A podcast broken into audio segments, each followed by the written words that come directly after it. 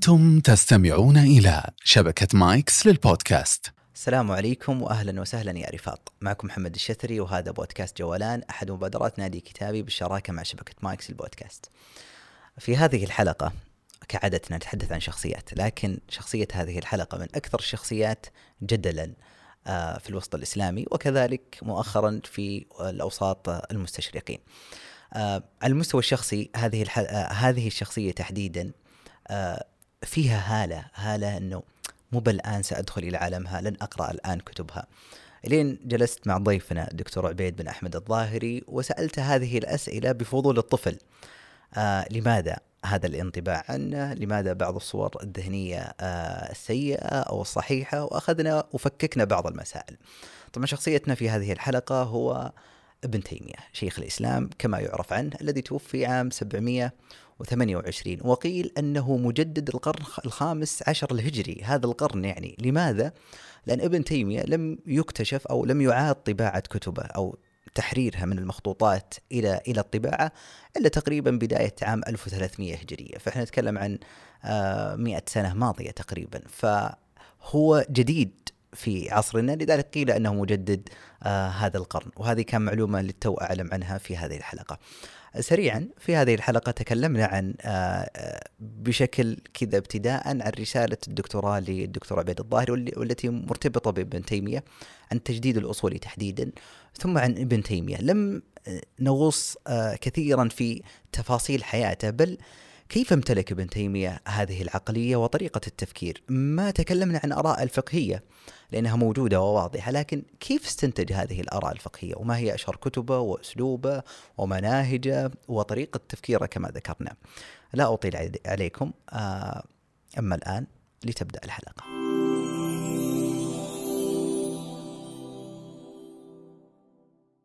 دكتور عبيد الظاهري أهلا وسهلا. هلا وسهلا ومرحبا.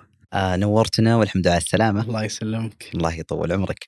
آه شخصية هذه الحلقة إحنا دائما نبدأ على طول بالشخصية. آه يعني أول ما تذكر في صور نمطية تجاهها لكن لعلي في البداية آه أدخل كذا كمدخل. قبل كم يوم غردتنا بهذا الكتاب اللي هو ابن تيمية حياته وفكرة لجون هوفر. وكتبت أعتقد أنه كتاب عظيم كمدخل لحياة وفكر ابن تيمية. كذا رسالة تغريدة عفوية. تفاجأت أن لا والله الناس أخذوها يعني بكل الأطياف ناس يقولون مثلا كيف نقرأ لابن تيمية أو حتى علمائنا من مستشرقين من عين ثالثة نظرة ثالثة. وناس يقولون يعني مهما حاول الطرف الثالث أنه يتكلم عنه في الأخير هذا تراثنا وإحنا أعلم فيه. لعلي يعني أسأل هذا السؤال آه بسؤال إنه كيف نقرأ لابن تيمية من ناحية الكتب اللي اللي قد تتكلم عنه أو المستشرقين كذلك؟ يعني إلى أي مدى نقرأ لهم؟ جميل. اولا أشكرك محمد على هذه الاستضافة. الله يحييك. وتغريدتك رأيتها في في وقتها وتوقعت أنها ستؤدي إلى هذا الجدال الذي حدث وهذا الجدال الذي حدث حول التغريدة يؤكد على حضور ابن تيمية م. وعلى أهمية الحديث عن ابن تيمية. وهذا شيء يعني ظاهر جدا.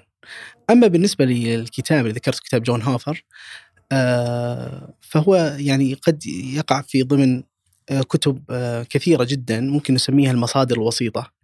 إشكالية المصادر الوسيطة أي أن نحن نتعرف على الشخصيات عبر مصادر ليست هي مصادرها الأساسية، ليس هو كلام ابن تيمية ولكن ما فهم عنه أنه من كلام ابن تيمية. وخصوصا الشخصيات الجدلية، الشخصيات التي اتسع تراثها وعمق وعمقت معالجتها للمسائل فليس كل شخص آه، سوف يستطيع أن أن يفهم ابن تيمية أو يستطيع أن آه، يستخرج آراء ابن تيمية بطريقة آه، صحيحة. وبالتالي نحن سنكون أسرى للمصادر الوسيطة، وأنا لا أتكلم عن ابن تيمية فحسب ولكن عن جميع العلماء. ولذلك أي شخص يريد أن يجدد أو يضيف وهذا ما فعله ابن تيمية في سياقات مختلفة أنه يذهب إلى مصادر الوسيطة، إلى مصدر النبع حتى يفهمه كما أراد صاحبه أن يفهمه. فمثل هذا الكتاب أو غيره من الكتب التي تكلمت عن ابن تيمية لا تكاد تخلو من آه، قراءات قد تكون محل نظر. لكن أنا في ظني أنها مفيدة. آه، يعني هناك مجموعة من الكتب التي كتبها المستشرقين وكتبها الغربيين عن ابن تيمية رحمه الله وفي رسالة في جامعة أم القرى عن موقف المستشرقين من ابن تيمية و سيظل هناك لهم وجهة نظر في قراءة ابن تيمية وهي مثل بقية القراءات. جميل هذا بالنسبة يعني ل يعني لتلك التغريدة وهذا الكتاب. عفوا والجدال أيه؟ والجدال مستمر في ابن تيمية حتى في الكتابات الإسلامية، آه حتى لا يقول القارئ أن أن كيف نفهم ابن تيمية من الغربيين، لكن حتى داخل الجدال الإسلامي هناك اختلاف في فهم آراء ابن تيمية. يعني الأفضل هو قراءة ما كتبه قصدك ابن تيمية ذاته ولا يعني مرات إنه يكون قراءة الأفضل غيرية قراءة الجميع، الأفضل م. قراءة الجميع ثم المقارنة. وعدم لكن عدم الاحتكام إلى آراء المصادر الوسيطة، ايا كانت هذه المصادر الوسيطة. جميل. طيب آه البركة رسالتك الدكتوراه الله يبارك تبارك الله قبل ثلاثة شهور تقريبا آه وهي رسالة متخصصة في التجديد الأصولي عند ابن تيمية. نعم. آه أحب هذا السؤال دائما يكون هو من اسئله البداية إنه كيف ضيف نتعرف على هذه الشخصية؟ طبيعه حال ابن تيميه حاضر يعني دائما. لكن مثلا البعض يقول يعني أتكلم عن عني شخصيا ما زال ابن تيميه بالنسبة لي أحس إنه شوي ما راح أجيها الحين. يعني هذا التصور موجود. ما أدري لو قرأت له بيختلف الأمر. لكن بالنسبة لابن قيم لا الأمر أحس إنه أسهل وقرأت له يعني هذا التفاصيل. بالنسبة للدكتور عبيد آه عن الرسالة ليس بتفاصيلها لكن لماذا اخترت ابن تيمية تحديدا؟ وعن تلك التفاصيل في البداية. جميل. البداية كانت مع بدايتي في القراءة كنت أقرأ مجموعة من الكتب وكنت ألاحظ النقل عن ابن تيمية. يعني كانت أول مصافحتي نصوص ابن تيمية كانت عبر نقولات ينقلونها أصحاب الكتب وجدت أنها متنوعة. هذه النقولات سواء في باب الفقه سواء في باب السلوك في باب الاستدلال في الكتب الفكرية أيضا. آه، ابن تيمية حاضر في حقول مختلفة. أيضا النصوص تأتي آه، وفيها وهج آه، لأنها تأتي ضمن جدال معين فيأتي ابن تيمية ويحررها. هذا هذا الاستكشاف الأول لنصوص ابن تيمية حفزت الإنسان للعناية به. وابن تيمية حاضر يعني في حتى في في كافة العلوم. أيضا مع طلب العلم سنجد أن ابن تيمية آه، له حضور. آه، هذه كانت البداية الأولى. آه، ثم بعد ذلك بدأت في قراءة وفي دراسة بعض كتب ابن تيمية. كما تعلم أن كثير من العلوم الشرعية مستندة على بعض الكتب التي كتبها شيخ الإسلام. فهذه كانت وجه من الدراسة الدراسة النصية وتحليل الكلام. وكانت هناك آه، أيضا قراءات آه، لبعض الكتب الصغيرة لشيخ الإسلام رحمه الله. آه، يعني أذكر هذه كلها كانت أيام المرحلة الجامعية. تكلم عن كتاب مثلا رفع الملام عن ائمه الأعلام وكتاب العبودية أو الوصية الصغرى أو غيرها من الكتب. هذه كانت بدايتي مع ابن تيمية. لما أتيت لاختيار موضوع رسالة الدكتوراه أنا عندي قناعة أن رسالة الماجستير آه، يعني من الأفضل أن تكون آه، يعني بانية لك في تخصصك. ليست دراسة آه، تلاحظ الإضافة العلمية من حيث الدرجة الأولى وإنما كيف أختار موضوعا يساعدني على بناء تخصصي فكان موضوعا تخصصيا يعني محضا حول كتاب لعبد الرحيم الإسنوي رحمه الله. متوفى سنة 771 كتاب أصولي آه، اسمه نهاية السول في شرح منهاج الأصول. هذه رسالة الماجستير. آه، لما أتيت مرحلة الدكتوراه وخصوصا الرسالة الإنسان يعيش معها سنوات فيريد أن يختار موضوعا يستحق هذه السنوات التي يبذلها في من عمره. آه، فاخترت أن يكون موضوعي حول شخصية وثم اخترت ابن تيمية. وهدفي حقيقة من الرسالة كان آه، الاستفادة الشخصية. لأني سألزم نفسي بقراءة آه، جميع كتب ابن تيمية.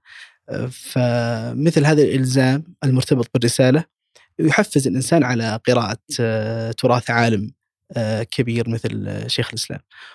فلذلك اخترت هذا الموضوع وهو موضوع جدلي من جهتين من جهة التجديد الأصولي فهو موضوع محل جدال بين المتخصصين وبين شخصية مثل شخصية ابن تيمية رحمه الله هل كان في تصور سابق ولاحق بعد قراءة المشروع كامل؟ آه يعني حقيقة آه، التصور تقريبا نفس ما هو عن ابن تيمية آه من ناحية كلية كان عندي تصور كلي أنه شخصية عظيمة أي. لكن عرفت كيف لماذا كان عظيما يعني القراءة الجزئية آه، تعطيك هذه هذا هذا اليقين أو هذا الوقوف على الدليل على هذا المعنى. لماذا كان عظيما تتوقع؟ شخ... ابن تيمية رحمه الله آه، ولد في سياق آه، جدلي آه، واسع من ناحية سياسية من ناحية فكرية من ناحية يعني آه، مختلفة تماما. وهذا الذي جعله يسهم إسهاما عاليا في هذا المجال. وابن تيمية رحمه الله الذي ساعده لذلك وضوح الرؤية. ابن تيمية رؤيته الإصلاحية العلمية واضحة وهو نص على ذلك إحنا لا نريد أن نفتئت عليه بل هو يقول لما سأله البزار تلميذه آه، لماذا لا يكتب في الفقه؟ فقال أن أمر الفروع أمرها قريب ومن قلد أحد الأئمة المعتبرين فقد يعني برأت ذمته. لكن هو ذهب إلى قضايا آه، يعتلج بها الواقع ويخوض بها الواقع وأراد أن يصلحها. آه، بلا شك أنها مهمة صعبة لكن لكن الخوض هذه القضايا هي التي تجعل الإنسان يترك بصمته سواء كانت بصمة جيدة أو غير جيدة لكن دائما الخوض في هذه الجدالات هو الذي يجعل الإنسان باقيا. آه السؤال الأكبر اللي ممكن نسولف عنه في هذه الحلقة يمكن قبل الحلقة ذكرته وأنا جاي الحلقة بهذا السؤال يعني. آه ليش ابن تيمية؟ جميل. يعني السؤال اللي دائما يطرح ما عندكم إلا ابن تيمية يعني كل ما رح رحنا أي أي حقل مثلا خاصة اللي تطرق لها ابن تيمية يظهر ابن تيمية حاضرا وذو رأي يعني يؤخذ فببساطة السؤال وحتما عمق الإجابة لماذا ابن تيمية؟ جميل. الذي يسأل هذا السؤال في ظني هو أجنبي عن الاشتغال بالعلوم والثقافة. آه، العلوم سواء العلوم الطبيعية أو الإنسانية أو الشرعية لا تتطور لوحدها تتطور في الم... في الخيال وإنما تتطور بإسهامات العلماء فيها. جميل. فلذا كل ال... كل العلوم هي تقوم على علماء تكلموا في العلم وذكروا أشياء في العلم فيكون العلم مبنيا عليها سواء ايجابا أو سلبا. آه، وهذا في كل العلوم آه، الشرعية والإنسانية وغيرها والطبيعية أيضا. ولذلك سنجد أن سيرة العلم هي سيرة العلماء. فعندما نحن نتكلم عن شخصية مثل ابن تيمية نحن لا نتكلم عن ذات ابن تيمية نتكلم عن اسهامه العلمي. فلو أن ابن تيمية خلق ولم يتكلم في العلم لما انشغلنا به. صح. فانشغالنا بابن تيمية هو انشغال طبيعي. أي شخص مشتغل بالعلوم يعرف أن الاشتغال بشخصيات هذا العلم شيء أمر طبيعي جدا. هذا الأمر الأول. الأمر الثاني أن الاشتغال بأشخاص معينين في العلم بعلماء معينين في العلم ليس غريبا على التراث الإسلامي والتراث الغربي. سنجد أن التراث الغربي مثلا إذا كان من يقول هذا هو من المتأثرين بالتراث الغربي فنقول لهم هم يعظمون العلماء لديهم ويجعلون لهم الجامعات والكراسي العلمية بأسماء العلماء وتقوم عليهم العشرات بل المئات من الرسائل العلمية. بل اشتغال علماء الغرب بعلمائهم أكثر من اشتغال آه، علماء المسلمين في بعض- ببعض العلماء. فهذا أمر طبيعي حتى في الناحية الغربية وغير الإسلامية. كذلك في الناحية الإسلامية. سنجد أن الاشتغال بالعلماء ب- بأعيان العلماء اشتغال طبيعي وغير آه، وغير آه، مستغرب. فنجد مثلا المذاهب الأربعة هي قائمة على شخصيات. صح. فعلى أبو حنيفة على أبي حنيفة ومالك والشافعي وأحمد. كل هؤلاء أش- أشخاص ونشتغل بكتبهم. بل نتعبد الله عز وجل بتقليدهم كما يعني آه، هو معروف في المجال الفقهي. فإذا كان الذي يقول هذا شافعيا فنقول له لماذا أنت تشتغل بالشافعي كما آه، غيرك يشتغل آه، بابن تيمية أو بغيره. فاذا آه، في ظني هذا السؤال ليس سؤال ليس له معنى ليس له معنى بأكد على السؤال مرة نعم. ثانية مسألة إنه يعني توفى ابن تيمية 728 نعم. تقريبا إحنا اليوم 1444 آه وجزء من ما يقوله ابن تيمية. باعتقادي إن مسألة آه يعني تجديد مثلا في جزء من بعض بعض المسائل لكن أحدهم يسأل إنه ما زلنا في 728 في بعض المسائل، طبعا هذا هو الدين وتفاصيله لكن في أحد جاء بعده أحد جدد أحس ما زلنا عند ابن تيمية. عرفت الفكرة؟ أنا أيضا أعيد هذا. إلى إشكال عدم تصور العلم طبيعة العلوم. اليوم إحنا في النحو نتكلم ما حد يقول ليش سيبويه سيبويه مات. سنة 180 ه- هذا ليس سؤالا ليس سؤالا فعلا جميل. آه، أيضا يعني آه، آه، العناية بابن تيمية آه، بعضهم يسأل هذا السؤال مشكلته في محبي الشيخ عرفت؟ عنده مواقف شخصية آه. عرفت هناك أشخاص محبين لابن تيمية ازعجون بابن تيمية مم. فهو عنده موقف شخصي يعني ليس موقف علمي صح لكن آه، لكن ابن تيمية آه، يعني التطبيق الخاطئ لممارسات أو آراء ابن تيمية لا يحتملها الشيخ.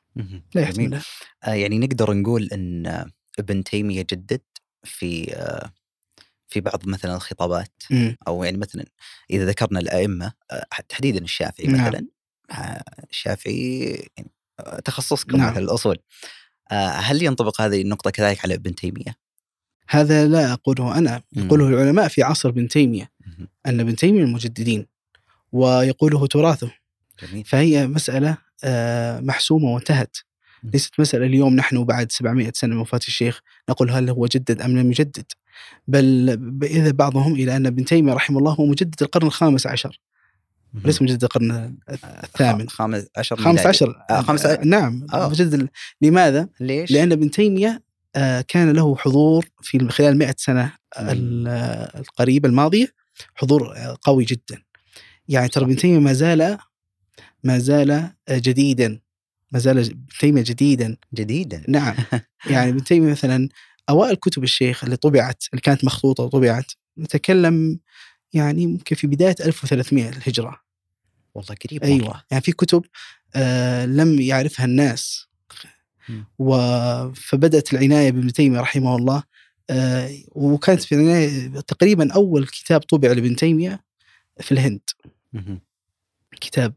ثم بدأت الكتب تط- تطبع. ثم كان مساهما في نشر آه تراث الشيخ الشيخ محمد رشيد رضا. ثم بدأ ابن تيمية يعرف أكثر فأكثر. آه، ثم كانت النقلة النوعية مع مجموع الفتاوى الذي جمعه الشيخ عبد الرحمن بن قاسم وابنه رحمهم الله. آه، هنا بدأ ابن تيمية يحضر أكثر. إلى اليوم أن هناك نصوص لأول مرة تطبع لابن تيمية. خلال العشرين سنة الماضية طبع أكثر من عشرين مجلد جديد لابن تيمية لم يطلع عليه الناس آه، يعني في في القرون يعني الماضية آه، ف فابن تيمية فلذلك هم قالوا أن ابن تيمية هو مجدد القرن الخامس عشر. من من هذا الوجه أصبح ابن تيمية لا تكاد تجد رسالة علمية في كافة العلوم إلا وابن تيمية حاضر فيها. على اختلاف هذا الحضور بلا شك أن ابن تيمية رحمه الله كان له إسهامات في كل العلوم لكنها على مستويات متعددة. فإسهامه في العقيدة ليس كإسهامه مثلا في علم القراءات وإن كان له رأي في علم القراءات. بعض الباحثين يظن أن ليس له رأي لا ابن تيمية له رأي وفي رسالة علمية عن القراءات عند ابن تيمية. آه، فاذا آه، ابن تيمية رحمه الله هو مجدد لأن العلماء في عصره ومن جاء بعده أقروا له بذلك جميل آه يوم ذكرت كل العلوم أنا انصدمت جون هوفر مم. ذكر إنه آه يعني جرب صناعة الشعر فكتب الشعر يعني. نعم. هذا اول مرة أصلا نعم. يعرفها صحيح. هو ابن تيمية وإن كان شعره ليس بالشعر أي. العالي؟ آه، شعره شعر يعني آه، عادي. منظوم مثلا أي أو- نعم. آه، إلا أن الشيخ رحمه الله هو لأنه هذه من مزاياه يعني. الشيخ تفرغ للعلم. الشيخ أوتي قدرات عقلية وتفرغ وشجاعة. هذه ما اجتمعت في شخص إلا آه، وجلد في العلم وطلب العلم منذ صغره. فتخيل شخص ذكي يعني قدراته العقلية أقصد وشخص متفرغ وشخص شجاع وشخص لديه جلد. آه هذه كلها ساعدت ابن تيمية آه، لذلك هو يقول يعني هو في صغري كان يرى منامات ويقابل بها ابن سينا ويتجادل معه. فهذه هذه نهمته. وذلك لم يتزوج الشيخ. وانشغل طولة حياته ولم يأخذ مناصب علمية انشغل بالعلم كانت هذه قضيته الأساسية عظيم يوم قلت مجدد القرن الخامس عشر مم. ذكرت لبناني صاحب مطابع في بيروت مم. آه، أحدهم بيطبع رسالة دكتوراه عن ابن تيميه فانصدم. قال يا أخي من أكثر الناس اللي طبعنا عنه يعني صحيح. خاصة في الفترة الماضية صحيح على ذكر بدايات ابن تيميه. ونبوغة وهذه التفاصيل ودي أسولف عن يعني آه م- ما هي بتفاصيل مثلا حياته لكن عن سيرة ابن تيمية وال يعني ما هي الملاحظات الكبرى في جميل في حياه أو سيرة ابن تيمية رغم ما ذكرت من مم. المغول جميل وسقوط دول وقيام دول صحيح. أخرى. آه، من مزايا سيرة ابن تيمية طبعا كثير من المواد الموجودة في سيرة ابن تيمية كثيرة ولا نريد الخوض في تفاصيلها لكن آه، هناك مجموعة من آه، مثل ما ذكرت ملاحظات ممكن أن نسجلها في سيرة ابن تيمية. أول ملاحظة أن سيرة ابن تيمية مسجلة منذ أن ولد إلى أن مات. جميل. كل تفاصيل حياته رحمه الله منذ ولادته فعلا منذ أن آه، خرج مع والده ووالدته وأخوانه من حران إلى دمشق. في تلك القصة وعمره ست سنوات. دخل دمشق. إلى أن توفي سنة 728 كلها مسجلة آه، ومقيدة. فسيرته سيرة واضحة. والذي ساعد على ذلك أنه جلس في آه، دمشق أكثر حياته. وهذا من الأشياء العجيبة. ابن تيمية لم يسافر كثيرا. ابن تيمية لم يسافر إلا إلى مكة وإلى مصر القاهرة والإسكندرية ومر مرورا بفلسطين. ولم يذهب إلى مكان آخر. فهو قليل الرحلة. وإن كان كثير كثير الأخذ عن العلماء. قد يقال ابن تيمية ما أخذ عن العلماء ابن تيمية من المكثرين في الأخذ عن العلماء. آه، فهذه ملاحظة أولا أن سيرته مقيدة ومسجلة ليس فيها مرحلة غير واضحة. الملاحظة الثانية كثرة الكتب عن في سيرته. الكتب القديمة أقصد. الكتب القديمة يعتبر ابن تيمية رحمه الله من أكثر العلماء الذين كتب في كتب في سيرتهم كتب في سيرتهم سواء من المعاصرين يعني و... لا أقصد آه. من من المعاصرين له؟ له. نعم نعم. أيه. من المعاصرين ومن التلاميذ ومن بعدهم. فكتبت له كتب كثيرة منها. منها كتب مفردة في التصنيف مثل العقود الدريه لابن عبد الهادي والإعلام العاليه آه، وغيرها. أو كتب جاءت ضمن كتب أخرى آه، كتب الطبقات والتراجم كانت تذكر ابن تيمية وتفصل فيه الحديث. ف هذه ملاحظة أن الكتب التي كتب في سيرة ابن تيمية كثيرة جدا. الملاحظة الثانية أو الثالثة جميع أتباع المذاهب المذاهب الفقهية كتبوا في سيرة ابن تيمية. فسنجد كتب فيه الحنفية والشافعية والمالكية والحنابلة. كلهم كتبوا في سيرة ابن تيمية. والأعجب أن أكثرهم لم يكونوا من الحنابلة وإنما كانوا من الشافعية. فعلماء الشافعية هم الذين أكثر ترجمة للشيخ على خلافه أن مذهبه في أصله كان مذهب الحنبليا فهذه ملاحظة. آه ثالثا الملاحظة الرابعة هو آه أن ابن تيمية رحمه الله الذي مدحوا ابن تيمية وتكلموا في ثناء على ابن تيمية وما نقل عنه وما نقل عنهم من تزكية لابن تيمية ليسوا هم من أحد العلماء بل هم علماء كبار ولهم مكانة ولهم آه يعني حضور علمي وتخصص عميق في تخصصاتهم ويمدحون ابن تيمية ويمدحون ابن تيمية في تخصصاتهم. يعني عندما يقول مثلا الذهبي كل حديث لا يعرفه ابن تيمية فليس فليس بحديث. الذهبي محدث. فعندما يقول هذه التزكية هذه تزكية عظيمة جدا. عندما يمدحه ابن دقيق العيد أو المزي أو غيرهم من من العلماء مثلا لو أنا مثلا شخص مثلا لست متخصصا بالطب فإذا مدحت أن الإنسان طبيب جيد فمدحي ليس له قيمة حقيقية. لكن عندما يأتي طبيب متميز ويمدح هذا ويقول هذا طبيب ممتاز وطبيب متميز بلا شك أن هذه التزكية لها وزن. ليس فقط من أنهم متخصصين بل هم بعضهم يمدح ابن تيمية وهو مخالف لابن تيمية. آه، بينه وبينه آه، خلاف إما خلاف عقدي أو خلاف فقهي أو عداوة شخصية فيمدحون ابن تيمية. فاذا هذه ملاحظة ينبغي القارئ عندما يقرأها يقف عندها. لماذا مدحوه؟ ماذا ما, ما الذي رأوه في ابن تيمية حتى آه، يمتدحونه فهذه الملاحظات تجعل القارئ عندما نجد اليوم بعض الشباب أو بعض المتخصصين من المذاهب المختلفة آه، ينتقدون ابن تيمية أو يكفرون ابن تيمية. اعتقاد بلا شك أمر طبيعي ولا بأس به. لكن الإشكال في يعني التكفير والتفسيق والشتم ونحو ذلك فهؤلاء آه، لم يطردوا أو لم لم يهتدوا بهدي علمائهم في مذاهبهم سواء الفقهية والعقدية في مدح ابن تيمية والثناء والثناء عليه. وهؤلاء كانوا آه، أقصد قديما لا بأس من المدح مع المخالف هذا أمر لأن لأن تجهيل ابن تيمية أمر صعب جدا جدا لا لا يقوى عليه أحد. حبيت هذه الكلمة الأخيرة. تدري على تأثيره هذه السيرة الطويلة واللي ذكرت يعني بعضهم قد نسميهم بهذا الاسم خصوم مثلا نعم. كان عقدي ولا شخصي ولا نعم. آه، أحد التصورات ترى أنا جايب كل التصورات معي وجالس أطرحها آه، أحد التصورات إن آه، لدى ابن تيمية خصوم نعم آه، كثر يعني وهذا وسبب يعني هذه الخصومات جعلته يذهب إلى السجن عدة مرات ما, ما سبب الخصومات؟ يعني بهذه البساطة جميل. سببها؟ طيب أعود وأقول أن كثير من هذه التصورات آه، يعني لو قرأنا في التاريخ تاريخ العلماء سنجدها انها طبيعيه. يعني مثلا آه، الشافعي رحمه الله آه، كان آه، يعني حوله كلام كثير وانتقادات كثيرة، حتى مرة كان يصلي في في مصر وكان بجواره شخص يصلي فيقول اللهم أمت الشافعي. والشافعي انتقد ويعني أصبحت له يعني عداوات كثيرة.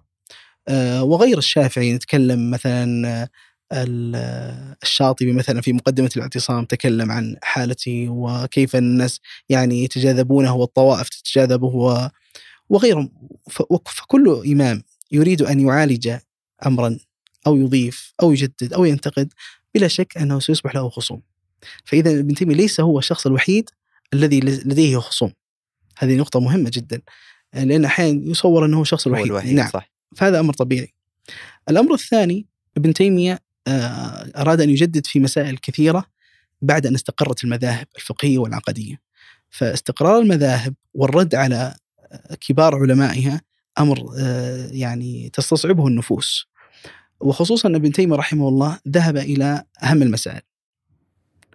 ومسائل مؤثرة وذهب وانتقد أبرز العلماء وهذه منهجية عند الشيخ أنه لا ينتقد أحد المتخصصين وإنما يذهب إلى رأس الطائفة فينتقده. آه، أيضا طبيعة ابن تيمية رحمه الله أن أن فيه آه، حدة آه، في الرأي آه، وشجاعة تجعله يعني يقرر رأيه بكل قوة. وهذه نقطة آه، ربما يحدث فيها يعني لبس. وهي مسألة نجد نصوص أن ابن تيمية حاد وشديد ولديه خصوم وصراعات ثم نجد نصوص أن ابن تيمية عادل ورحيم ويعني أعداءه. ومسامح وكيف نجمع بينهم؟ هذا سؤال. بالضبط. آه، والله أعلم الذي ظهر لي أن ابن تيمية يفرق بين مقام الأقوال ومقام القائلين فابن تيمية مع الأقوال في يعني في حدة ش- شديدة جدا مع القول. فينسب القول هذا أنه مثلا قول كفري أو أن هذا قول آه، مبتدع أن هذا قول يخالف الإجماع أو وهكذا القول. لكن القائل يكون معه رحيما. وهذا يمثله مقولة جميلة للذهبي معبرة يقول ابن تيمية يكرم جليسه مرة ويهينه مرات. يكرم كيف جليسه؟ أيوه فافهمها أنا على سياق أن ابن تيمية مثلا جالس مع أحد. وهذا وابن تيمية بالمناسبة كثير اللقاءات. يعني لو تقرأ في كتب الشيخ والتقيته ما يعني التقى يهود ونصارى وباطنيه وجميع المذاهب يعني جلس معهم التقيته وحدثني وأخبرني وكنت وهكذا. فهو من ناحية شخصية يعني ممكن يرحب به يا أهلا وسهلا ومرحبا. لكن هذا فهذا فهذا إكرامه له الناحيه الشخصية. لكن إذا قال في نفس المجلس قولا باطلا يعني اعطاه بالوجه على قولهم. يعني ما لا عنده ليس عنده مجاملة في الآراء. ليس عنده مجاملة في الآراء.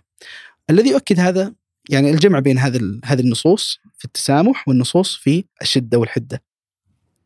مثلا ابن القيم رحمه الله لما القصة المعروفة يقول جئت مبشرا بموت أكبر أعدائه وأشدهم عداوة له وايذاء. طيب الآن في نقطة مهمة. الذي يقول أنه أكبر أعدائه ليس الراوي أو شخص ما نعرفه ابن القيم. طيب إمام. صح. يعني يحسن التعبير دقيق في التعبير. فهو عندما يقول أكبر اعداء فهو أكبر اعداء أيضا شخص قريب من ابن تيمية ليس شخص لا يعرف ابن تيمية فهو يستطيع أن يقيم أعداء ابن تيمية أو المخالفين له. هل هو من الأكبر؟ فإذا المسألة أنه أكبر اعدائه وأشدهم ايذاء له. يقول فجئت مبشرا له أنه مات. يقول فنهرني واسترجع وذهب إلى أهله. وقال لهم أنا عند في أنا آه، في مكانته عندكم أو نحو ذلك من هذا الكلام. فابن تيمية واضح أنه يفرق بين القول والقائل ومن خلال هذه القاعدة يمكن أن نفهم كثير من الإجراءات. ولذلك مثلا لما خرج من السجن والقصص الكثيرة كلها هو لذلك يعني هو آه، كما يقول ابن القيم يقول قال لي مرة شيخ الإسلام أن العارف آه، لا يرى لأحد عليه حقا. ويعني يرى يرى نفسه آه، ليس لا يريد أن ينتصر لنفسه. هو يريد فقط تحقيق مسائل العلم. وإن كان شيخ الإسلام يبقى إنسان وقد تخرج منه بعض الألفاظ التي قد يكون غيرها أولى منها. جميل هذا يخليني كذا أستطرد مسألة وضوح الغايات اللي ذكرتها في بداية نعم. الحلقة يعني يخلي جميل. الأمور الثانية ثانوية صحيح آه لعلنا ننتقل قليلا إلى إلى كتب ومصنفات ابن تيمية م. وتفاصيلها يعني وسيتعلق أو مسألة ما هي غاياته ما هي طريقته ما هي موضوعات اللي يتكلم جميل. عنها خاصة اللي آه، أعتقد أنها أكثرها رسائل وأخذ وجد يعني جميل. ممكن ليس تاليفا إلا في بعض المواضع آه، ما هي أبرزها؟ جميل. ابن تيمية رحمه الله من أكثر العلماء تاليفا وكتابه. وهذا أيضا ليس كلامي وإنما كلام المكثرين من التأليف والكتابة، مثلا ابن عبد الهادي كان من المكثرين من الكتابة والتأليف وله العديد من المصنفات وكان ابن رجب رحمه الله آه يمتدح آه ابن عبد الهادي بكثرة التأليف والتصنيف. ومع ذلك ابن عبد الهادي نفسه يقول أن ابن تيمية رحمه الله من أكثر العلماء تصنيفا وهذا أيضا ظاهر من خلال الكتب التي أبقاها شيخ الإسلام رحمه الله. فهذا محل إجماع أن ابن تيمية كتبه كثيرة، فهذه النقطة الأولى أن كتب ابن تيمية كثيرة. الملاحظة الثانية أنها متوسعة آه، يعني من جهة الأحجام فنجد أن كتب آه، في يعني ذوات ذوات المجلدات المجلدات ذوات العدد. أيضا فهي كثيرة وكبيرة ومتنوعه فنجد أنه كتب في الفقه وكتب في العقيدة وكتب في علوم القرآن وفي علوم الحديث وفي علوم اللغة وغيرها. فإذا متوسعة حتى في مجالات في المجالات التي كتب فيها. هذه الملاحظة الثالثة. الملاحظة الرابعة أيضا أنها كثير منها في قضايا جدلية. آه، ليست ليست شرحا. يعني الكتاب الوحيد الذي وصلنا أشبه بالشرح هو شرح العمدة لابن قدامة ولم يكمله الشيخ رحمه الله. يعني شرح باب العبادات منه. وهذا من أوائل الكتب يعني أول كتاب من كتب الشيخ الذي التي وصلت إلينا نعم، شرح العمدة في الفقه وكان في نحو من الثلاثين من عمره ثم بعد ذلك بدأت كتب الشيخ كلها تقوم بقضايا آه، يعني محتدمة. يعني مثلا كتابه الصارم المسلول آه، على شاتم الرسول صلى الله عليه وسلم. هذا الكتاب آه، كتاب في قضية حدثت أن نصرانيا سب النبي صلى الله عليه وسلم وحدث لها قصة و فكتب ابن تيمية هذا الكتاب. ثم بعد ذلك كانت الكتب كلها من هذه الناحية. فلما يكون الكتاب طبيعته جدلي ليس تقرير مسائل تحدث فيه كثير من الصعوبات. فإذا آه، أيضا من الإشكالات التي في كتب ابن تيمية أنها تفرقت. وبعد أن توفي رحمه الله وأصبح هناك ناس من مخالفي شيخ الإسلام يشترون الكتب ويحرقونها ويفرقونها وكان يمنع من الكتابة يعني وكانت أحداث كثيرة يعني منعت من جمع كتبه ولذلك بعض العلماء اعتنى بجمع كتبه مثل ابن رشيق آه، رحمه الله وهو من تلاميذ الشيخ وكتب كتابا بأسماء مصنفات شيخ الإسلام ابن تيمية. هذا كله يجعلنا نحاول أن نعيد ترتيب كتب ابن تيمية حتى تتضح لنا أكثر. آه، من متطلبات رسالتي في الدكتوراه كانت جمع كتب شيخ الإسلام وقراءتها. فبدأت في جمع كتب الشيخ وبحثت في المصادر وفي هناك كثير جهود كثيرة حاولت جمع كتب الشيخ. وجدت أن أنها جميلة ووافية وأفادتني حقيقة لكن احتاجت إلى بعض الترتيب. آه، فأخرجت منها ما كان مخطوطا لأن كتب الشيخ بعضها آه، موجود وطبع مطبوع بعضها مخطوط يعني وجد مخطوطا ولم يحقق حتى الآن وبعضها مفقود. يعني لا نعرفه ولم نقف عليه. فبعض الكتب أو بعض القوائم التي حاول جمع كتب شيخ الإسلام آه، جمعت كل هذا المطبوع والمفقود والمخطوط. آه، وهذا ليس قصدي أنا من الرسالة قصدي فقط المطبوع. أريد أن أقرأ كتب الشيخ المطبوعة. فبدأت بالجمع آه، ثم جعلت كتب شيخ الإسلام على ثلاث أقسام. القسم الأول أسميته بالمصنفات. هي الكتب المفردة. الكتب المفردة التي لها عنوان واضح آه، ومطبوعة لوحدها. أولها شرح العمدة تكلم عن الصار المسلول الاستقامة اقتضاء الصراط المستقيم جواب اعتراضات المصرية بيان تلبيس الجهمية أدرى التعارض منهج السنة آه، النبوات آه، يعني تنبيه الرجل العاقل إلى غيره من الكتب بيان الدليل على بطلان التحليل الجواب الصحيح لمن بدل دين المسيح الصفدية الرد على السبكي في مسألة الطلاق. الاستغاثة في الرد على البكري آه، وغيرها من الكتب. هذه كتب مصنفات تقريبا هي تصل إلى 39 كتاب أو 32 كتاب. وهذه كلها مطبوعة. نعم مطبوعة أنا أتكلم عن مطبوع فقط. بس. نعم. هذا النوع الأول. النوع الثاني الرسائل. الرسائل آه، وهي آه، وهي بعضها كتب لكنها وجد ضمن مجاميع. يعني هناك أناس آه، حاولوا جمع أو علماء حاولوا جمع رسائل ابن تيمية. ابن تيمية رحمه الله فتاوى. يعني يسأل سؤال ما قول الشيخ الشيخ في كذا فيجيب هذه فتوى.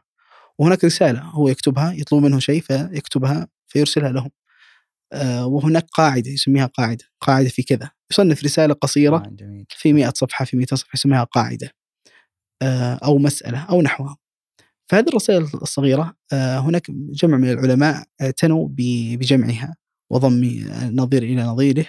ومن أشهر تلك المجاميع مجمع مجموع الفتاوى لشيخ آه، للشيخ عبد الرحمن بن قاسم وابنه رحمهم الله. وله قصة كتاب جميل أنا أحيل المستمع إلى مقدمة تحقيق الشيخ كيف ذهبوا يعني جلسوا يجمعونه 40 سنة. لا إله هذه الرسائل. اللي هي مجموع الفتاوى. نعم مجموع الفتاوى 35 فهذا ليس كتاب بعض الناس يظن إنه ابن تيمية ألف كتاب اسمه مجموع الفتاوى لا هذا ليس كتاب. هي عبارة عن مجموعة من الرسائل ورتبوها على التصنيف على الترتيب آه، العلوم الشرعية بدءا من العقيدة إلى الفقه. هذا المجموع الأول يتضمن آه، مئات الرسائل مئات الرسائل. ثم بعد ذلك هذا هذا المجموع الأول. يعني آه، عندنا المصنفات. مصن أي. ثم الرسائل. ثم المجاميع سميتها المجاميع. في مجموعة من المجاميع ليس مجموعة واحد أوكي. في مجموعة الفتاوى للشيخ عبد الرحمن القاسم. وهناك أيضا جامع الرسائل لمحمد رشاد سالم في مجلدين. أيضا فيه رسائل ليست موجودة في مجموعة الفتاوى. ثم الثالث جامع المسائل من إصدارات دار عالم الفوائد بتحقيقات الشيخ محمد وزير شمس رحمه الله والدكتور علي العمران والدكتور عبد الرحمن القائد. آه هذه في تسع مجلدات. ما شاء الله. هذه أبرز المجاميع التي جمعت آه، وفي هناك جامع الفصول آه، أصدرت المجموعة الأولى منه وقريبا المجموعة الثانية للشيخ عبد الله التميمي.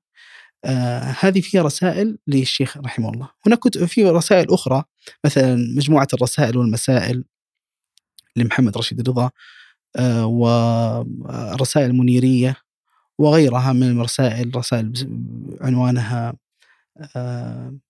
المجموعة العلية في الرسائل رسائل ابن تيمية آه، الفتاوى الكبرى كتاب اسمه الفتاوى الكبرى في ست مجلدات. كل هذه المجاميع موجودة في المجاميع التي ذكرتها قبل قليل. ففي المجاميع التي ذكرتها تغني عن تلك الكتب. هذا النوع الثاني من أنواع كتب شيخ الإسلام. النوع الثالث ليست كتب شيخ الإسلام وإنما كتب نقلت أقوال شيخ الإسلام. نقلت فقط أقوال؟ نعم. م. مثل؟ آه اللي هي سميتها كتب الاختيارات. م. يعني طلاب ابن تيمية ومن بعده كانوا ينقلون عن شيخ الإسلام. مثل ابن القيم مثل ابن مفلح مثل ابن عبد الهادي وغيرهم ينقلون عن ابن تيمية في كتبهم. يقول قال شيخ الإسلام حدثني أو سمعت أو رأيت أو فعلت أو يعني فعل شيخ الإسلام أو نحو ذلك. فهذه جمعت في أكثر من كتاب جمع آراء ابن تيمية في كتب تلاميذه. فهذه تكمل الصورة لآراء شيخ الإسلام. في ظني لو قسمنا كتب الشيخ الاسلام في هذه الأنواع الثلاثة آه، اتضحت يعني م. كتب الشيخ. وفي موقع آه، بعد ما جمعت هذه المادة قلت ليش ما أنشرها؟ فذهبت إلى مصمم تصميم مصمم مواقع. م. قلت له ودي هذه الكتب آه، أضعها في موقع واحد. فهناك موقع بعنوان جامع الآثار المطبوعة. لشيخ الإسلام ابن تيمية رحمه الله. يا سلام. موجود وفيه كل هذه الكتب. لعلنا نحط يعني من, في الوصف يعني أي من قرأ هذه ما في هذا الموقع فقد قرأ كل حرف كتبه ابن تيمية مما وصل إلينا آه إن شاء الله. ما شاء الله تبارك الله كثيرة والله. إذا كان الأول 39 فقط. إي تقريبا. هذا المجموعه هذه صح مجموعها 60 ألف صفحة. لا إله إلا 60 ألف صفحة. ما شاء الله مجموعة بارك الله. هذا ما آه وصل إلينا هذا ما وصل إلينا. نعم، وباقي نعم مفقود آه باقي المقطوط والمفقود. والمفقود كذلك. نعم. آه أنا انصدمت ما زال المخطوط لم إلى الآن لم يحقق يعني. هو في إشكالية أصلا في الوقوف على كتب ابن تيمية. طبعا أنا ليس متخصصا في تحقيق كتب الشيخ. آه هناك ناس متخصصين ويعرفون لغة الشيخ وكتابة الشيخ م. وأسلوب الشيخ. آه لكن هناك مكتبات إلى الآن لم تصل إلي يعني مكتبات يعني كان مثلا في آه، الفاتيكان عنده مكتبة فيها مجموعة كتب عربية هذه مكتبة كما يقول المتخصصون في التحقيق أنه لم يدخل أحد حتى اليوم ما نعرف إيش الكتب التي اللي موجودة الكتب العربية التي التي فيها يعني أوه. فهناك كثير من المكتبات آه، ما زال ما زال يعني ما زال فيها كنوز آه، إن شاء الله تخرج. قريبا بإذن الله يا رب.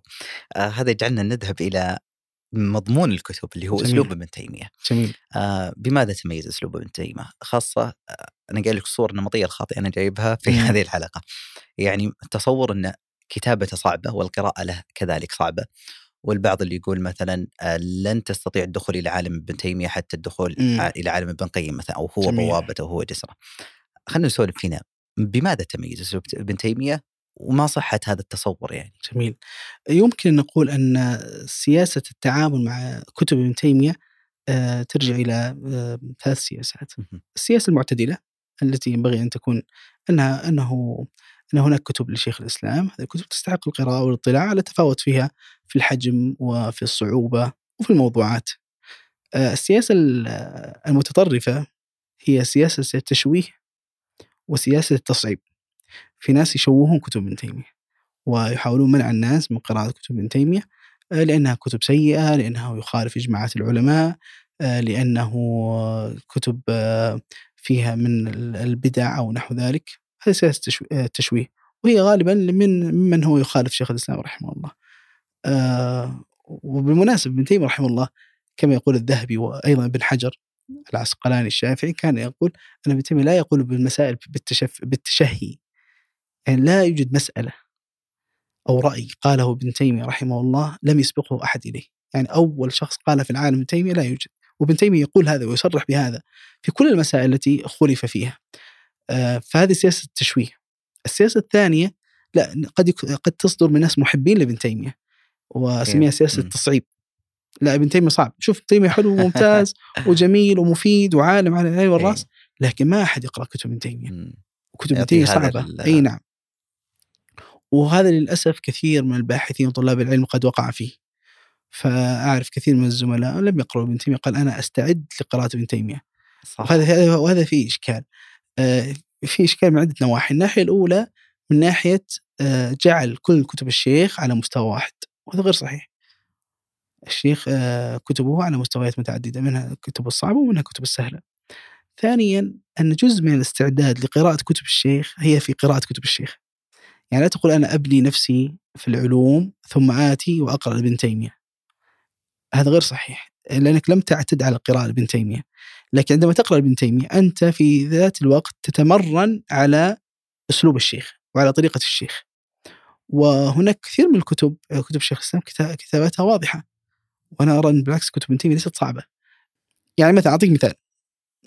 لو شخص لا يعرف آه، جدول جدول الضرب أو لا يعرف الجمع ولا يعرف جدول الضرب ولا يعرف القسمة. إذا أردت أن تتكلم معه في مسائل في تكامل. لن يفهمها لأنها صعبة جدا. صعبة على الفهم. لكن إذا كان حافظ جدول آه، الضرب والقسمة ويعرف كيف يجمع آه، لن تكون سهلة جدا لكنها ستكون ممكنة ممكنة مم. الفهم. صح. فابن تيمية رحمه الله هو الذي جعل كلامه فيه صعوبة الموضوعات اللي يتكلم فيها. فعندما يتكلم في مسألة هي مسألة فلسفية أو مسألة منطقية أو مسألة كلامية. آه، مثل آه، تسلسل الحوادث مثل تعليل أفعال الله عز وجل مثل التحسين والتقبيح. آه، إشكالية القارئ أنه لا يفهم مسألة التحسين والتقبيح أصلا. وبالتالي لن يستطيع أن يفهم ماذا يقول ابن تيمية. فيجد أنها صعب. لكن مجرد أن يفهم مسألة التحسين والتقبيح سيجد أن ابن تيمية سيجد أن كلام تيمية آه، كلامه آه، قريب قريب الفهم وإن كان فيه صعوبة بلا شك لكن ليس من الصعوبة التي آه، تتخيل يعني. والكثير من العلماء غير ابن تيمية كتبهم أصعب من ابن تيمية رحمه الله.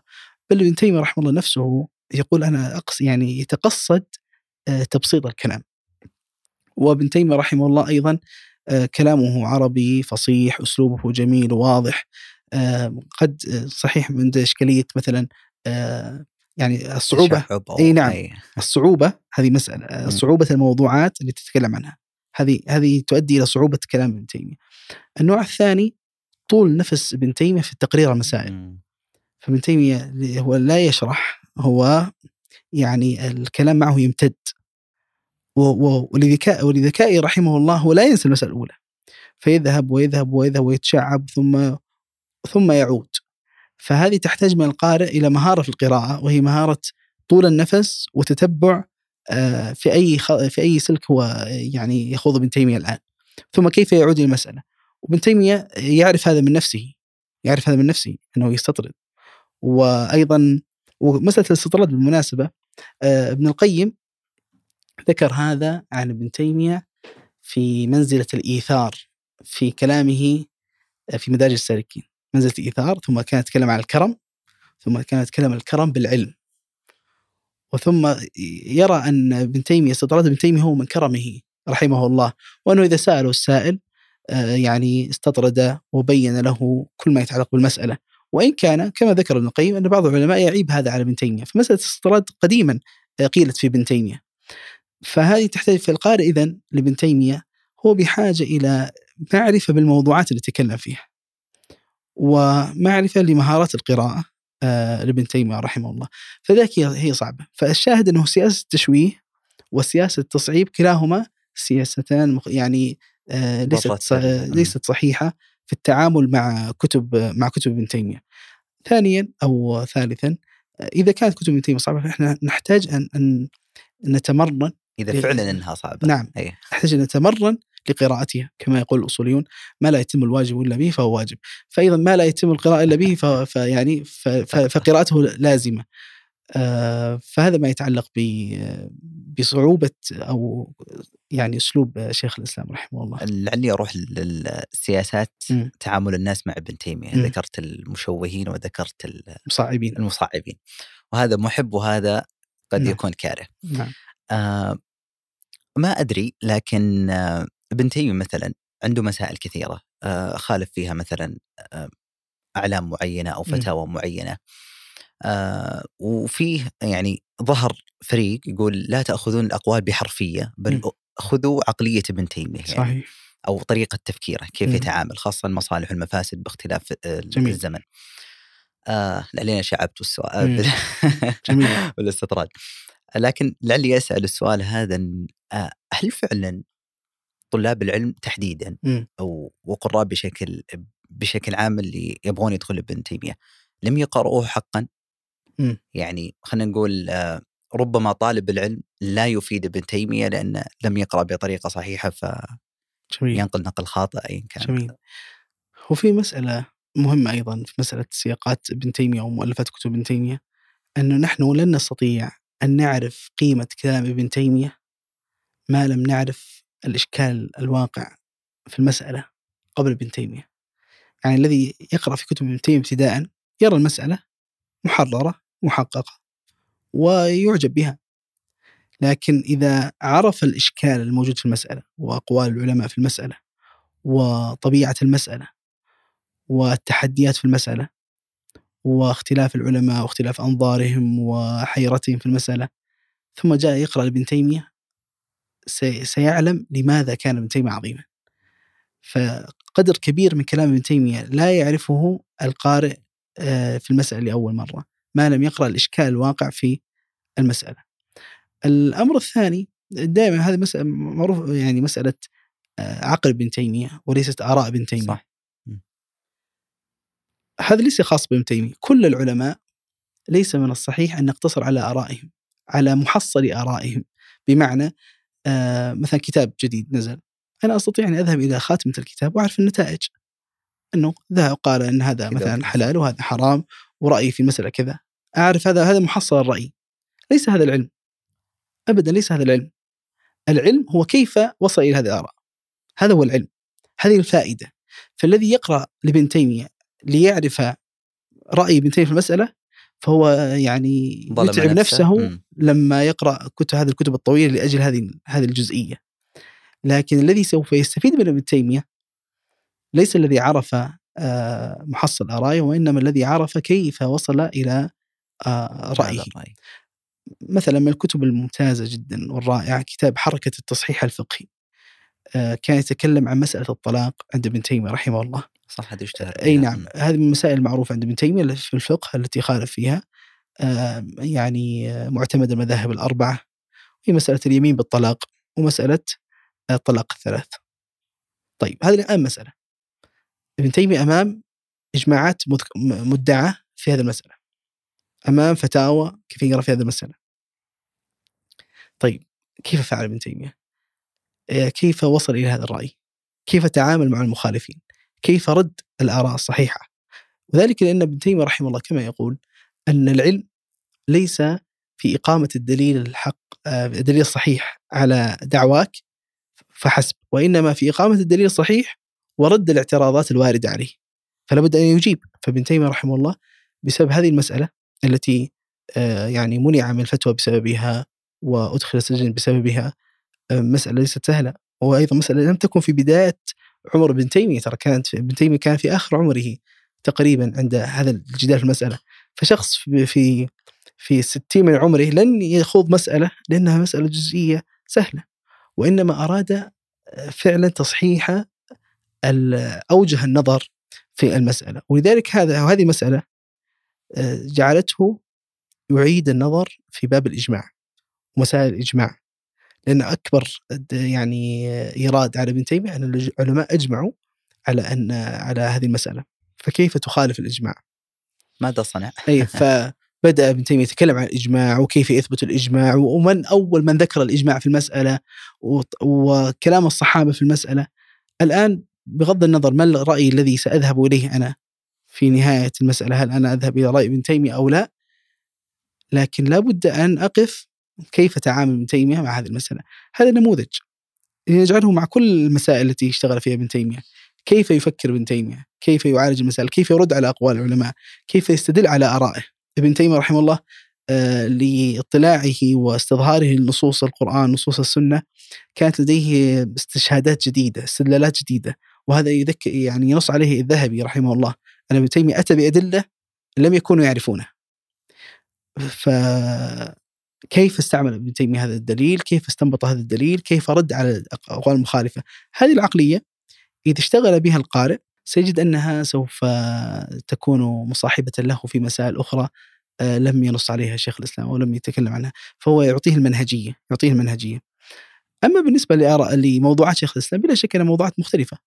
آه، في موضوعات ما زلنا إلى اليوم نحن نحتاجها ومهمة مسائل في توحيد الألوهية وفي توحيد الربوبية وفي الأسماء والصفات هذه مسائل مهمة مسائل تتعلق بتصورات الإنسان عن خالقه فلا شك أن العناية بها جيدة فلا نقول لمن تكلم فيها أنت تستجر هذه المسائل هذه مسائل من ديننا مذكورة في القرآن والسنة.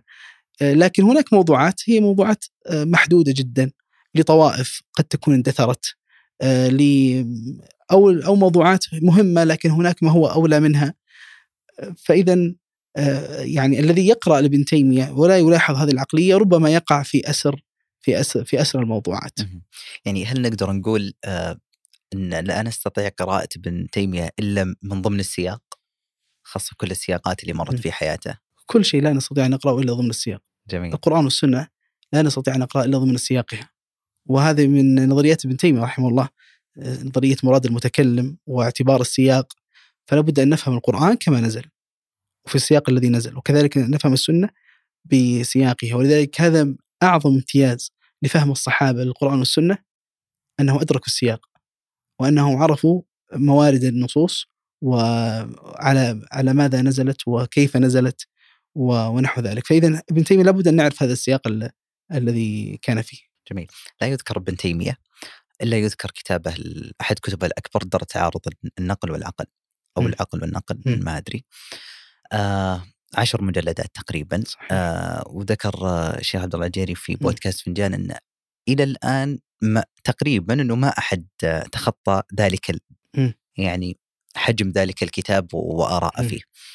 آه هذا النفس وهذه القدرة آه وهذا الكتاب تحديدا. وين نصنفه؟ من كتب ابن تيمية. وكيفية قراءته؟ ومن يقرأ أصلا. جميل. هو ابن تيمية رحمه الله الذي يقرأ في كتبه يجد أن لديه قضايا آه كلية آه دائما يكررها. جميل. ما هي؟ يعني مثلا آه عنده أو أو هي منهج وقضايا ممكن أو أصول ممكن نعبر عنها بأكثر من تعبير. أولا آه الاستغناء بالوحي. يعني إيمان تام بغناية الوحي قرآن وسنة عن كل ما يحتاجه المسلم في تصوراته العقدية وفي تصوراته السلوكية. فكل إشكال آه، موجود آه، موجود علاجه نصا أو استنباطا من القرآن والسنة وكلام الصحابة وفعل السلف رحمهم الله. هذه القضية تجعله عندما يأتي إلى شيء حادث جديد يقف بصلابة أمامه. فلما مثلا في تعامله مع علم المنطق هو يقول المنطق علم حادث على المسلمين لم يعرف الصحابة. طيب ولم يشتغل به الصحابة؟ فإذا إذا قلنا أن تعلم المنطق هو شرط لفهم الإسلام مثلا وفهم مسائل الإسلام فهذا يقدح في ما كان عليه الصحابة. كيف هم فهموا الإسلام دون أن يكون لديهم هذا العلم؟ فإذا هذه ساعدته أن يقف في أرضية صلبة ثم يبدأ يعني يناقش هذا الموضوع وغيرها من القضايا. منها أيضا آه، مسألة تعارض يعني منع تعارض العقل مع النقل وأحوال آه، هذا التعارض الظاهر الذي قد يحصل. منها مثل ما ذكرتم المصالح والمفاسد أيضا منها أن الإسلام آه، جاء بالأدلة العقلية الكاملة فالإسلام ليس خطاب القرآن والسنة ليس خطاب خالي عن البرهان العقلي بل فيه من الأدلة العقلية النقية الصافية الموصلة إلى الحق بأقرب مقصود. آه، هذا جعله آه، يعني يقف آه، بقوة أمام كثير من الأفكار الشائعة. وكانت منها مش إشكالية تعارض العقل والنقل التي بدأت تقريبا من الجويني رحمه الله ثم الغزالي ثم تطورت في صورتها الأخيرة مع الرازي. والرازي أبو عبد الله ابن خطيب الرائي رحمه الله هو من الشخصيات اللي ابن تيمية رحمه الله اعتنى بها عناية كبيرة واستفاد منها. وابن تيمية رد عليه في أكثر من كتاب منها در التعارض منها بيان تلبيس الجهمية كان ردا على كتابه أساس التقديس. الرازي كان له حضور قوي جدا. فابن تيمية آه، يعني كان له جدال كثير مع مع الرازي رحمه الله وكان يعني يمدحه في مرات ويعني ينتقده في مرات آه، كثيرة. فهذه مثلا أيضا من الأصول عند ابن تيمية مثلا عدم آه، عدم التفريق بين المتماثلات والتفريق والجمع بين المتفرقات مسائل محددة. أعملها في كافة العلوم التي اشتغل اشتغل اشتغل بها آه، رحمه الله. أيضا الشيخ الإسلام آه، لم يكن اسيرا للمصادر الوسيطة التي بدأنا فيها اللقاء. جميل. فحتى مثلا في عند أصحاب الإمام أحمد أو أتباع الإمام أحمد في المدرسة الحنبلية الفقهية آه، كان لا يسلم بآرائه يقول ليس هذا رأي آه، ليس هذا رأي الإمام وإنما آه، رأي الإمام كذا وكذا فهو يذهب إلى نصوص الإمام ويستنبط منها مباشرة ولا يكون يعني أسيرا لتلك المصادر. أيضا تيمية حتى عندما يتكلم مثلا مع بقية المذاهب العقدية الأخرى يذهب إلى أصول أصحاب المذاهب.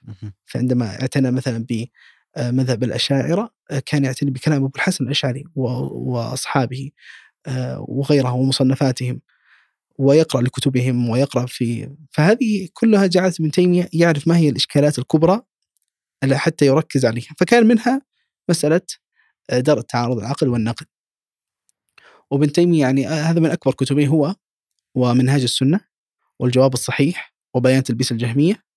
هذه أكبر كتب للشيخ طبعت التي يعني تتجاوز خمس مجلدات إلى عشر مجلدات مثل الدر. آه كتاب الدر هو في هذه المسألة لكن بطبيعة الشيخ تكلم في مسائل مسائل كثيرة جدا. آه رد على قانون الرازي بأكثر من وجه. الوجه الثاني استغرق منه ثلاث مجلدات. ما شاء الله. الوجه الثاني فقط. كان بداية كان من بداية المجلد الثاني تقريبا الثاني الثالث الرابع تفتح الخامس؟ قالوا أيوه يبدأ. الوجه الثالث. استحضار هذا أيوه. صعب والله. لأن كل لأنها لأنها مسائل كلية. هذه مسائل مسائل كلية. المسائل الكليه بطبيعتها أنها تحت فروع كثيرة. فتحرير الكليات أحيانا يحتاج إلى تحرير الجزئيات. وإلى رد ال رد ال ما يرد على على على هذه الكليات آه، فلازم يضبط الكلية حتى لأن لو سقطت الكليات ستسقط الفروع إي نعم م. والكليات مبنية على الفروع فلازم يحرر الفروع فاذا اشتغاله بهذه بهذه الطريقة ف فكتاب دار التعارض طبعا بلا شك إنه آه، مسائله كثيرة وصعبة آه، لكن تحتاج إلى وعي بما الاشكال ما ما الاصول الكلية التي أراد ابن تيمية أن يرد عليها وكيف رد عليه ثم الإنسان يقرأ فيه ومع تمكنه طبعا بلا شك بالعلوم الأخرى في علم العقيدة وعلم المنطق وهذه العلوم لأن ابن تيمية يشتغل في علم آه، في معلومات موجودة وعلوم مستقرة.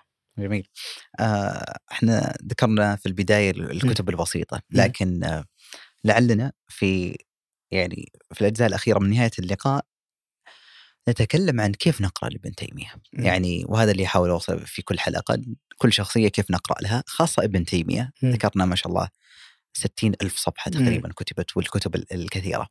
آه تحديدا ابن تيمية آه كيف نقرأ له هل نقرأ مباشرة أو كتب كتبت عنه هذا سؤال جيد وهو من أهم محاور الحلقة حقيقة.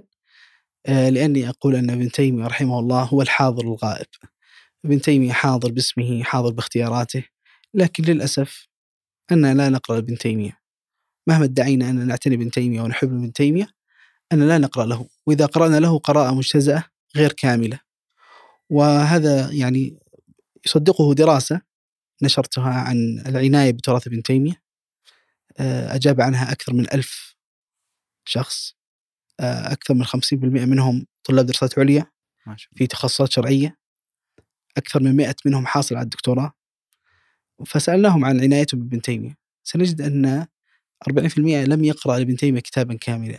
متخصصين في الشريعة. نعم. مم. 40% منهم لم يقرأوا كتابا كاملا لابن تيمية. أيضا سنجد أن 70% منهم أجاب أن أن تصوراته عن ابن تيمية مأخوذة عن المحاضرات والدروس وليست عن كتب ابن تيمية. آه سنجد أن في كثير من الكتب آه الصغيرة يعني التي في 400 صفحة 500 صفحة لم يقرأها إلا 30 40 50 من 1100 ونحن نتكلم عن جمهور أكثره من آه، من الخليج. يعني ليس له موقف حاد من ابن تيمية بل موقف محب. ومع ذلك نجد مثل مثل هذه الأرقام. وهذا مذكور مثلا في مقدمة آخر تحقيق للجواب الصحيح. آه، ذكر المحققون أنهم سألوا مجموعة من المتخصصين عن الكتاب وإذا كان عندهم ملاحظات فوجدوا أن كثيرا منهم من المتخصصين في العقيدة لم يقرأوا الجواب الصحيح مع أن الجواب الصحيح من أهم الكتب في نقد آه، في النصارى. وكذلك هو كتاب ليس يعني بكبير يعني حجمه كبير هو أربع مجلدات فقط. ومع ذلك لم يقرأوا له وهم متخصصين فإذا فعليا جزء من إشكاليتنا نحن أن لا نقرأ ابن تيمية ونحب أن نسمع أن ابن تيمية كان حافظا مم. وكان هذا هذا الحديث صح. هذا الحديث آه، جميل في البدايات صح. لا طيب ابن تيمية عظيم طيب، وبعدين ما, الخطوة التالية؟ مم. أن نقرأ ابن تيمية أن نحاول نقرأ ابن تيمية أن أن أن نتناقش في كتب ابن تيمية أن أن نتداول آراءه أن نعرف كيف يعالج المسائل وكيف يحل المسائل. فإذا أنا أدعو آه، نفسي وكل القراء سواء متخصصين وغير متخصصين أنهم يجربون قراءة ابن تيمية. بعض الناس يقول لا كتب ابن تيمية صعبة. وتجد يقرأ في كتب الفلاسفة وكتب الفلسفة وهي أكثر صعوبة يعني. ولا مترجمة بعد. نعم أك- أكثر صعوبة من كتب ابن إيه. تيمية ولا يقرأ ابن تيمية. ولذلك يعني كثير من الناس الذين يقرؤون أقول لهم يعني لنكن منفتحين ونقرأ ابن تيمية. يعني إذا كنت عندك موقف من ابن تيمية إحنا نقرأ لغير ابن تيمية ف يعني هلموا لقراءة شيخ الإسلام لأنه صاحب رأي في في هذه السجالات آه، أما بالنسبة لقراءة كتب ابن تيمية بلا شك أنها تحتاج إلى استعداد. وأنواع الاستعداد لكتب ابن تيمية ثلاث استعدادات. الاستعداد الأول الاستعداد العلمي مثل ما ذكرنا ابن تيمية يتكلم في مسائل شرعية فإذا التأصيل العلمي مؤثر في فهم كلام ابن تيمية. أذكر في بداية الجامعة في السنة الثانية تحمست لقراءة مجموع الفتاوى. مم. وبدأت في قراءته فقرأت آه، عشر مجلدات الأولى منه. آه، استفدت نعم. استمتعت نعم. لكني شبهت نفسي بتشبيه لطيف. آه، مثل الذي يذهب يأخذ قارب ويذهب إلى البحر العميق وتحته كثير من الحيتان لكني أنزل سنارة آه، صغيرة. لا تصطاد إلا السمك الصغير. فأنا عند الأسماك الكبيرة لكن لأن ضعف سنارتي لا تستطيع لا تستطيع إلا أن تصطاد السمك الصغير جميل فبحجم ب- على قدر حجم سنارتك العقلية سوف تستطيع أن أن تقتنص تلك الفوائد الثمينة. فإذا الاستعداد العلمي في ناحية العلوم الشرعية مهم. هناك الاستعداد من ناحية الموضوعات التي يتكلم عنها ابن تيمية نفسها. يعني مثلا قبل أن أقرأ مثلا آه، بعض كتبه مثلا أقرأ في الموضوعات يتكلم عنها.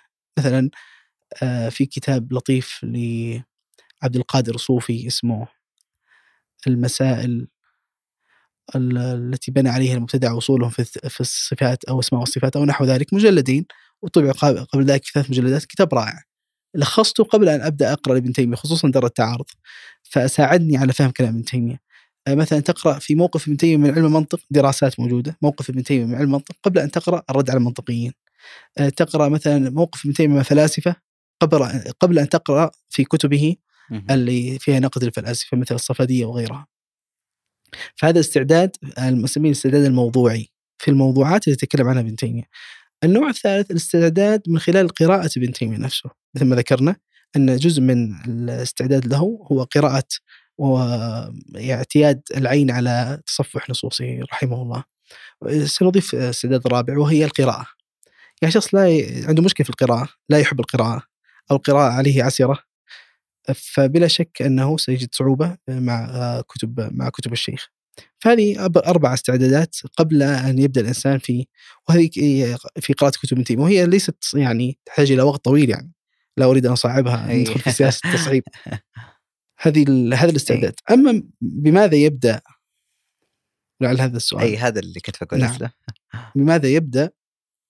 يعني هنا يعني يعني رأي اجتهادي في ماذا يبدأ لابن تيمية رحمه الله، لكن هناك رسائل كثيرة وحقيقة وأنا يعني أحضر للقاء آه، جاءت في بالي مبادرة إن شاء الله سنقيمها جميل وهي نجمع الرسائل المناسبة للبدء في قراءة كتب ابن تيمية، جميل. يعني نجمعها في في مكان واحد بحيث نقول إنه الذي يريد أن يقرأ ابن تيمية آه، يبدأ في هذه الكتب. آه، لديه رسائل جميلة جدا. آه، ممكن يبدأ مثلا برسالة العبودية الوصية الصغرى مثلا الوصية الكبرى. أيضا في مقدمة مجموع الفتاوى المجلد الأول كان له رسالة عن توحيد الألوهية رائعة جدا. التحفة العراقية في الأعمال القلبية. بعض المسائل آه، عنده رسالة في الأمر بالمعروف والنهي عن المنكر في المجلد الثامن والعشرين من الفتاوى. آه، هذه كتب مناسبة أن يبدأ الإنسان بها. آه، رفع الملام عن أئمة الإعلام آه، وغيرها من الرسائل الصغيرة هي مفتاح للكتب المتوسطة. يعني ممكن يقسم كتب ابن تيمية إلى ثلاث أقسام الصغيرة المختصرة مثل ما ذكرت قبل قليل ثم الكتب المتوسطة الحجم. يعني 300 400 500 صفحة. نتكلم عن انتصار له الأثر كتاب مهم ورائع. آه، نتكلم عن الاستقامة نتكلم عن اقتضاء الصراط المستقيم. آه، مثلا كتاب اقتضاء الصراط المستقيم قرأناه في مبادرة قراء الجرد. وأكثر اللي قراء ليسوا متخصصين ومع ذلك كان الكتاب جميل ووصلتنا انطباعات إيجابية جدا عن الكتاب. آه، هذه كتب متوسطة. مثلا كتاب جواب الاعتراضات المصرية كتاب في 150 صفحة. وغيرها ثم تأتي الكتب أو هي.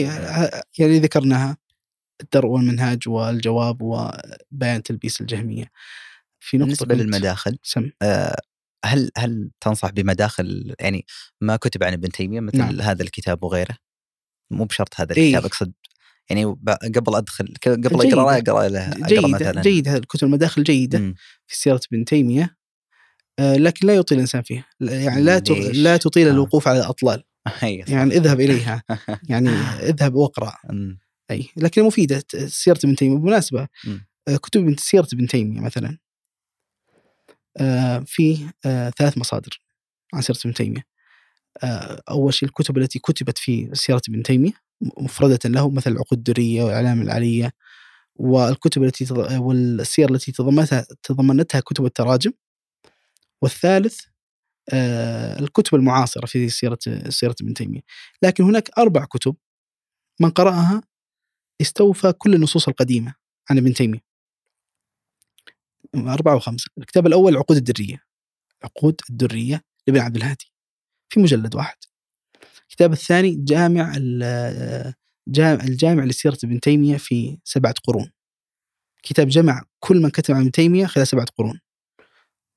الكتاب الثالث الأعلام العلية للبزار. الأعلام العلية للبزار. كتاب صغير جدا يق- يقرأ في صفحة واحدة.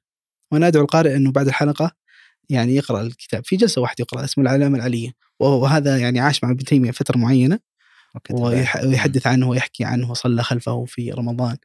آه الكتاب الرابع المنثور في سيرة شيخ الإسلام ابن تيمية للأستاذ عبد الله البراك.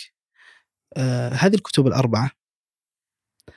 من قرأها استوفى كل تقريبا النصوص أو جل النصوص عن ابن تيمية القديمة. كل من جاء بعدهم جون هوفر أو غيره من مما كتب عن ابن تيمية اعتمد على النصوص الموجودة آه. في في مثل هذه الكتب في مثل هذه الكتب. آه، ولذلك مثلا لو أراد شخص مثلا محب للرواية ولا- وأراد أن يقرأ مثلا أن يكتب رواية عن سيرة ابن تيمية فهذه الكتب تكفيه. مم. هذه الكتب تكفيه في مصدر إضافي لكتب ابن تيمية وهي كلام ابن تيمية نفسه. ابن تيمية كان يحكي كثيرا عن نفسه وعن مواقفه وعن لقاءاته وهناك كتاب اسمه السيرة الذاتية لشيخ الإسلام ابن تيمية. جمع النصوص آه، فيها. آه، لكن كتاب يعني آه، جيد ولكن يحتاج إلى فيه نصوص كثيرة غير موجودة فيه.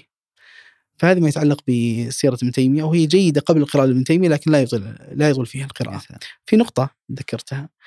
أن أن كثير ما ما نق لا نقرأ لابن تيمية أو غيره أو لغيره من العلماء آه، لأننا نظن أن لن نعود مرة أخرى لقراءة الكتاب. لن نعود مرة لن نعود مم. الكتاب. فواحد يقول- لابد أن أخ...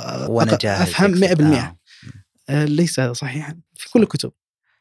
ما الف... ما الإشكالية أن أق- أفهم الكتاب 70% 60% هذه فائدة. ثم أكرر قراءة الكتاب. أنا الآن أقرأ في القراءة الثالثة من منهج السنة. مم. مستمتع.